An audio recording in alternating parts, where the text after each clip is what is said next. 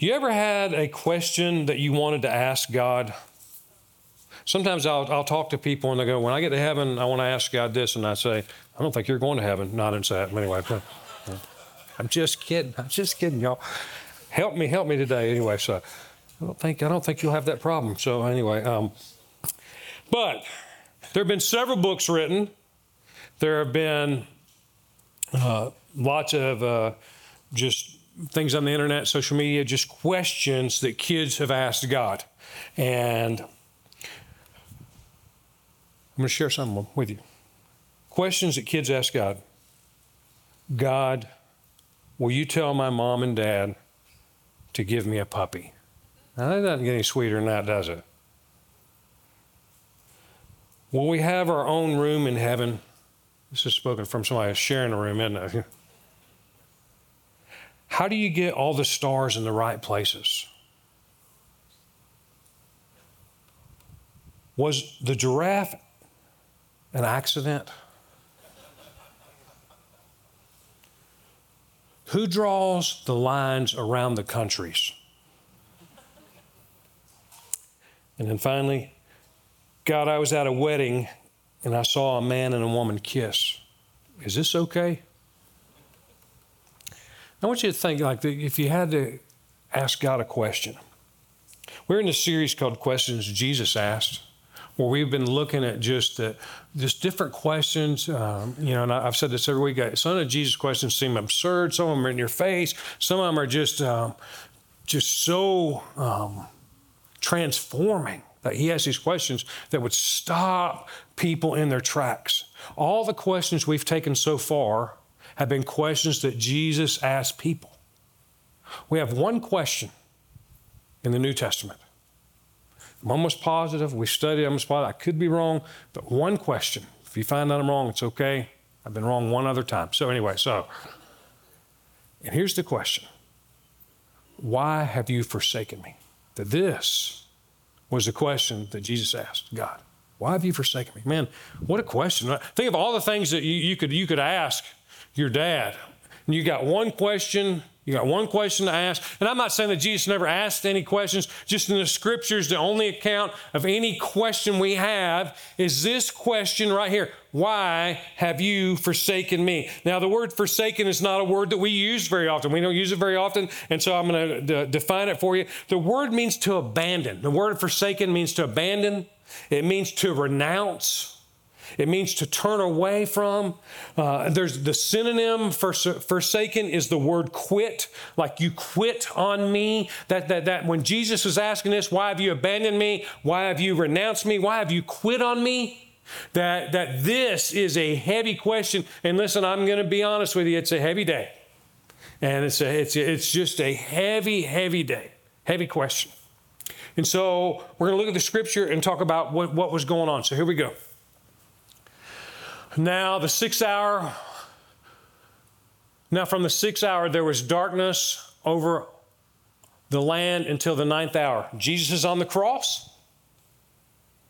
He's been up there for a while. And it says that the darkness, it started to get dark. And about the ninth hour, Jesus cried with a loud voice, saying, Eli, Eli, lama sabachthani, that is, my God, my God, why have you forsaken me? Heavy, heavy question. Jesus is on the cross. He's been there for hours. He's been beaten, tortured. You've heard me say this that if we were to watch crucifixion today, we would not be able to stomach it. You would turn away. You would change the channel. You would say, I can't do this. You would tell your kids, hey, don't watch that. You don't want to see that. That's how brutal it was. And Jesus is on the cross, and in this moment, he has one question, one question to his Father Why have you forsaken me? So, what's going on here? Why is this important? Today, here's the point of the message. It's the point of the whole day that God treated his son like a sinner, so that he could treat sinners like you and me like sons and daughters. I'm going to say it again that God was treating his son like a sinner so that he could treat sinners like sons and daughters. So let's look at it. The first thing is this Jesus' darkest moment, Jesus' darkest moment is the same as ours. Jesus' darkest moment is the same as ours. Now, have you ever had some moments seem dark? Some moments seem dark that when you think about them, when you go back over your life, there's moments uh, that just seem dark, that, that uh, maybe you experience loss, loss of a loved one, loss of a, a, a, job, maybe loss of a, a relationship. That, that, just there's moments that just they seem heavy, they seem dark, and and and the truth is is that a, a lot of a lot of us live our lives in anticipation of these moments. And we want to avoid them at all cost. Like if you if you were made fun of as a kid, when you think back of that moment of being made fun of for something, maybe you didn't have the right clothes on, maybe you tripped and fell, and people made fun of you and they laughed at you. But we think of these moments as dark. Jesus had some dark moments.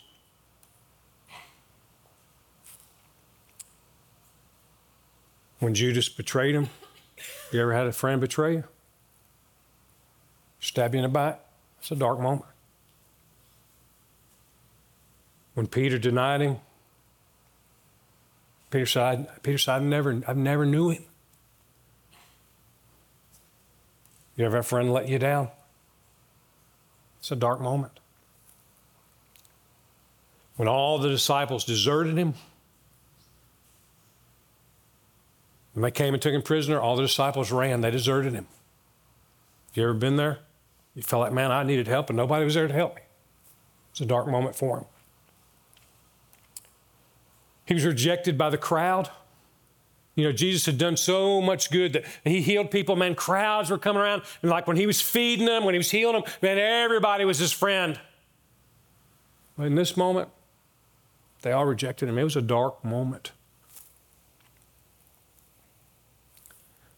When he was laughed at, they mocked him. You ever been mocked?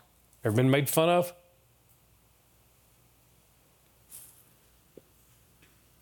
It was a dark moment.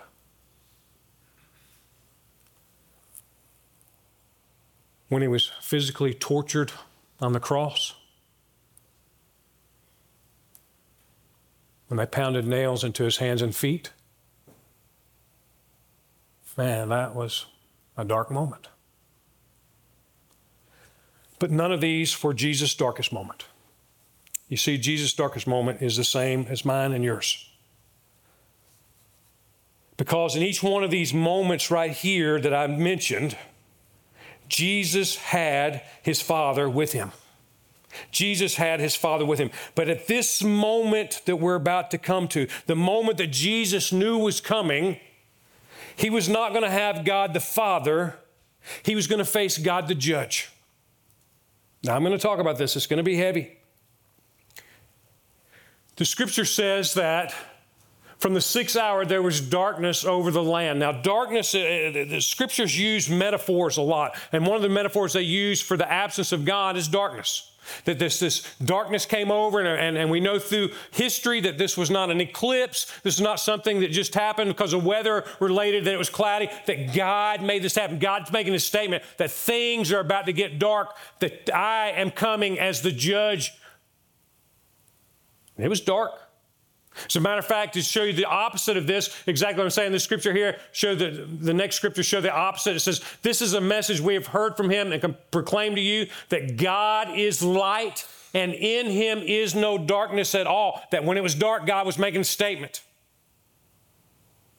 That things were about to get dark for Jesus.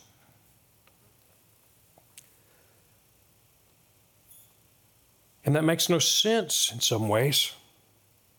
Because we know God is a loving God. We know God is God the Father, but God was not coming as God the Father. God was coming as God the judge. And he was coming to serve justice.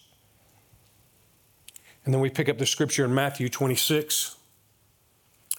It says, And going a little farther, he fell on his face and prayed, saying, My Father, if it is possible, let this cup pass from me. What was this cup? When I was younger, when I was even new to, uh, in ministry, I, I, thought it was the physical torture that Jesus said, "Man, I don't want to be tortured. If you could keep me from being tortured, if I if I didn't have to go to the cross, if I didn't have to get hands and, and, and crucified and nails in my hands and feet and, and everything like that, and and I, I'm not saying that Jesus wanted to do this, but this was not the cup that Jesus was talking about. Jesus was talking about the cup of wrath." Now, wrath sounds like a hard word. We think of the word wrath and we think of somebody who's overbearing. We think of somebody in traffic who we've cut off and they're doing this and doing that or whatever, and we call it road rage or whatever. And we think of God being this wrathful God that it's, it's overwhelming, overbearing, it's, it's just out of control. And what wrath is, is this it is simply justice being served for the penalty that has been transgressed. And so Jesus was asking, Is there any other way that I don't have to face this wrath?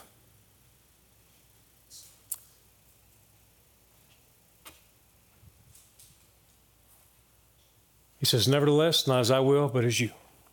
So let's talk about wrath for a second. See, God was going to have to treat Jesus like a sinner in order to treat us like sons and daughters, which means Jesus was going to face God's wrath for you and me. Now, that may sound like, well, you know, that just that doesn't seem right. That why, why, would God be wrathful? Because we have this sin where we have this thought about sin where sin is categorized. That if you steal a grape from the store, it's not the same as as robbing a bank. And I would agree that's not the same in our legal system.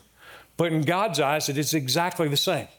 That God says if you've broken one law, you've broken them all. That's what He says.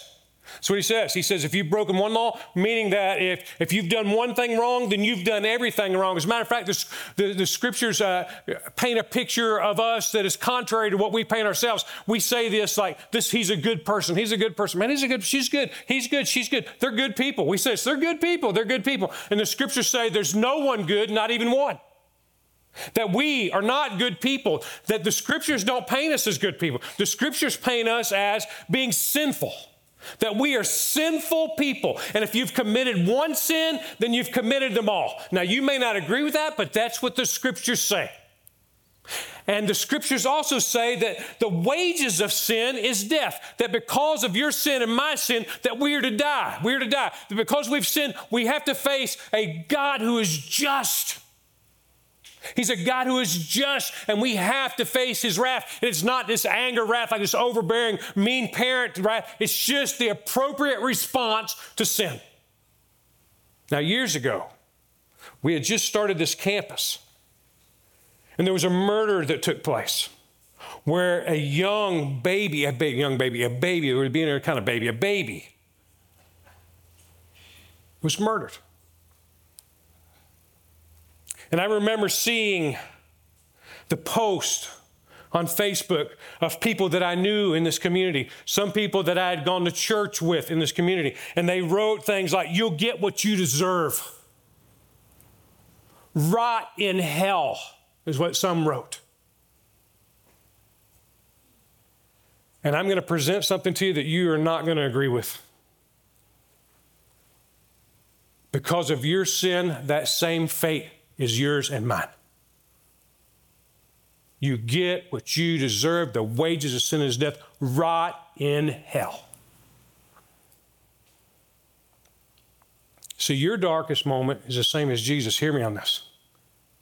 Your darkest moment is the same as mine, that you will have to face God the judge and not God the Father. And if you don't have Jesus Christ, then you are going to have to face God the judge. You are. You're going to have to face Him. You have to give an account for your sin. And the account for that is death. The wages of sin is death. And if, man, if we had the end right here, it would be a Debbie Downer day, wouldn't it?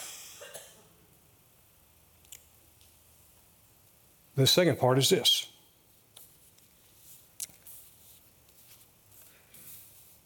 is that God would not save Jesus so that he could save us. When I was a kid, I went to church with a friend of mine, um, and so I didn't know a whole lot about church.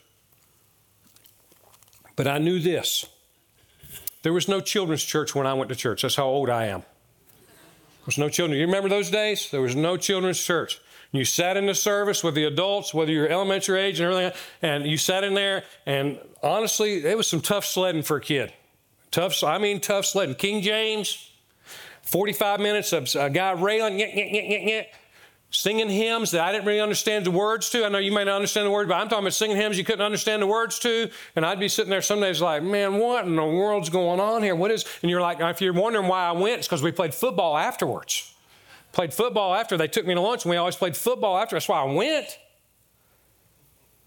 But one day, they sang this hymn, and, and the preacher told the story. And the hymn went, He could have called 10,000 angels. He could have called 10,000 angels. Cam, I'm getting loose, man. I'm getting loose. You, you're going to need me one day.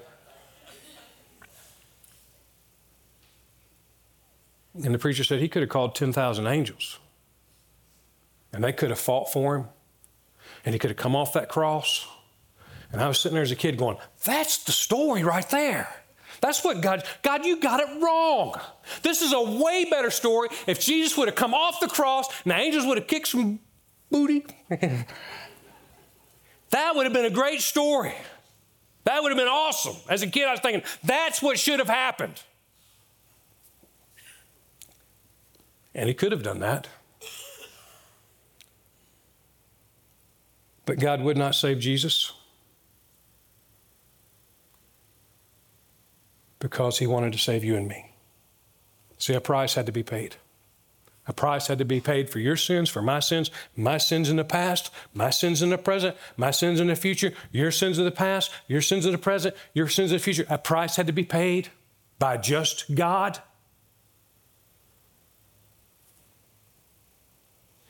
And God would not save Jesus so that he could save you and me.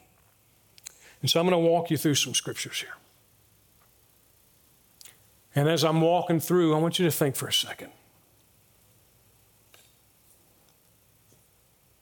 God watched Jesus die. He could have pulled him off that cross. He could have sent 10,000 angels. But that's how much He loves you. That is how much He loves me. That He watched Him die. That He gave Jesus the wrath so that He could save us. Let's look at it for a second. It says, Therefore, we are ambassadors for Christ. We are making His appeal th- through us we implore you on the behalf of Christ to be reconciled for, for, to God. He's, he's, he's imploring us hey, man, you need Jesus. You need Jesus. You've got to have Jesus Christ. For our sake, He made Him to be sin who knew no sin. He says, He made Jesus to be sin. Jesus took upon our sins. The one who never sinned became our sin. Everything that, man, you are ashamed of, embarrassed about, that you would die if anybody knew about you. The moment you had that, man, you just, man, you were so glad nobody's there, that you would, nobody saw what you were doing, what you did. That is the moment that Jesus Christ became, and that's what he died for. Praise God. So that we might become the righteousness of God. He, listen to this, who did not spare his own son but he gave him up, abandoned him. For us all, how will he not also graciously give us all things? He gave him up. That God was not going to save Jesus because he had to save us. And then finally, the last one is from the Old Testament, where just this prophecy about Jesus uh, written hundreds of years before it says, He was despised and rejected by men, a man of sorrows and acquainted with grief. And as one from whom men hide their faces, he was despised, and we esteemed him not. Surely he has borne our griefs and carried our sorrows. Yet we esteemed him stricken, smitten by God, and afflicted. Listen to this but he was pierced. This is written hundreds of years before it happened. He was pierced for our transgressions, He was crushed for our iniquities. Upon him was the chastisement that brought us peace, and with his wounds we are healed. That God would place all that on Jesus, that Jesus would not be saved in that moment, that Jesus would die so that you and I could be free. So that you and I could be saved. Now that make make no sense to you? I heard a story this week. Actually, my son Mitchell put me onto it uh, about a girl who was caught speeding.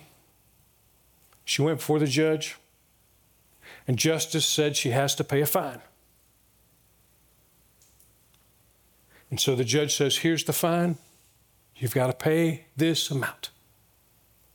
And after the judge hits the hammer on the table, he walks down, he takes off his robe, he gets his wallet out, and he starts to pay the money. You know why? Because the girl is his daughter. In that moment, he is both judge and father. Same thing is with God, that in that moment, he is judge and father. And listen, you and I do not want to face God the judge because we're not good enough. There's not enough good works you and I could do in the world. We couldn't work hard enough. We couldn't memorize enough verses if that's what it takes, or do enough good, or give enough things away. That it, the requirement was a life for life. The wages of sin was death, and Jesus was the life that was taken. Which leads me to the point of today's message that God treated his son like a sinner so that he could treat sinners like sons and daughters. I'm going to share scripture with you and I'm going to put a slide on the screen. I want you to catch this. I want you to hear this. There's a scripture right here that says, talking about this very thing. Paul's writing, he's talking to them and just writes a blunt, but the whole point of what he's writing is this moment right here. There is therefore now no condemnation for those who are in Christ Jesus. No condemnation. That if you have Christ, you're not going to be condemned. If you have Christ, you're not going to be forsaken. If you have Christ, your eternity is heaven. For the law of the Spirit of life has set you free in Christ in Christ Jesus from the law of sin and death. That though you and I, man, if we got what we deserve, we, we would get death. But because of Christ, He's given us grace and mercy that we have life. That's what He's telling us. So I've only got three statements right here. I want you to hear it. Hear me, Dennis.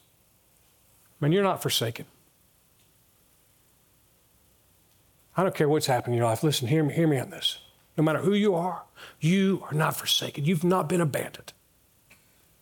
Jesus said, Never will I leave you or forsake you. Same thing as this you're not condemned. That you know who you are. I know I am. I know the things I've done. I know the things I, I, am ashamed about. I know the, the, the, the sins I've committed, the mistakes I've made. Guess what?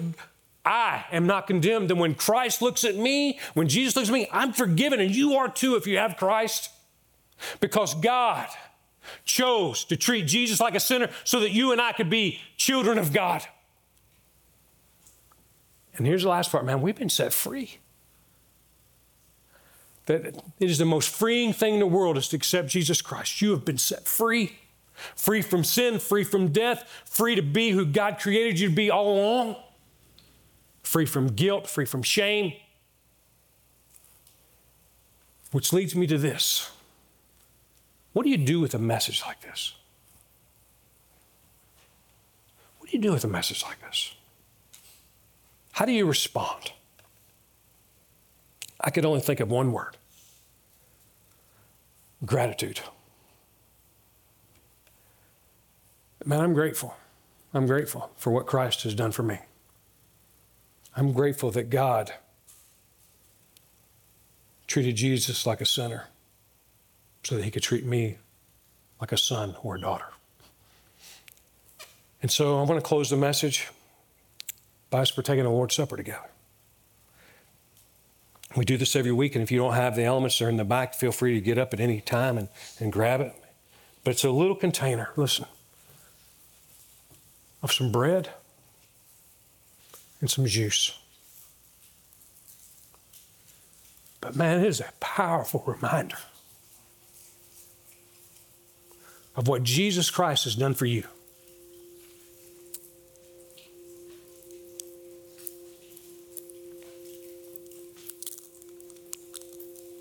And I'm going to give you a moment to reflect, but I'm, going to, I'm just going to walk through what it is. It's a piece of bread that represents Christ's body on a cross. You know, somebody who was a, a good person may be willing to die for you, but, no, but look, I think we would all agree probably not ever.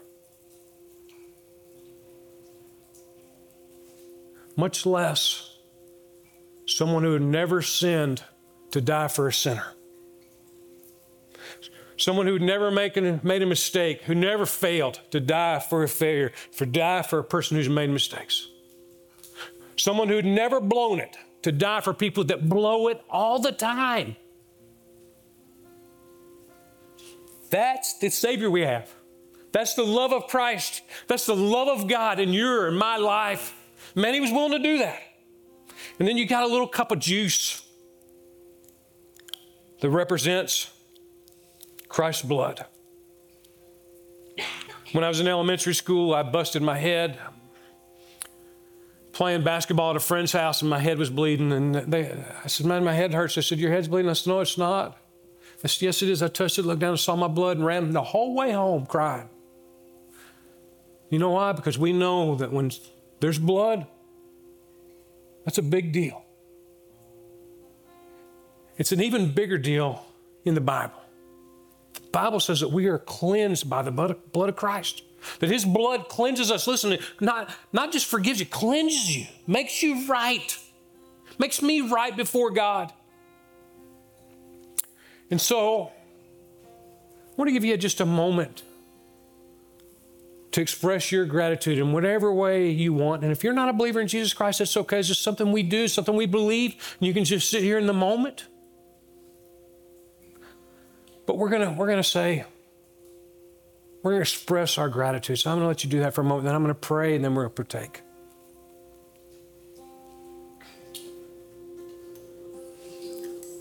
Father, we are so unworthy. If we're honest, we know the magnitude of our sinfulness. We know that we're not good. We don't have it all together all the time. We make mistakes. We, we willingly sin. We unwillingly sin. We just do the wrong thing.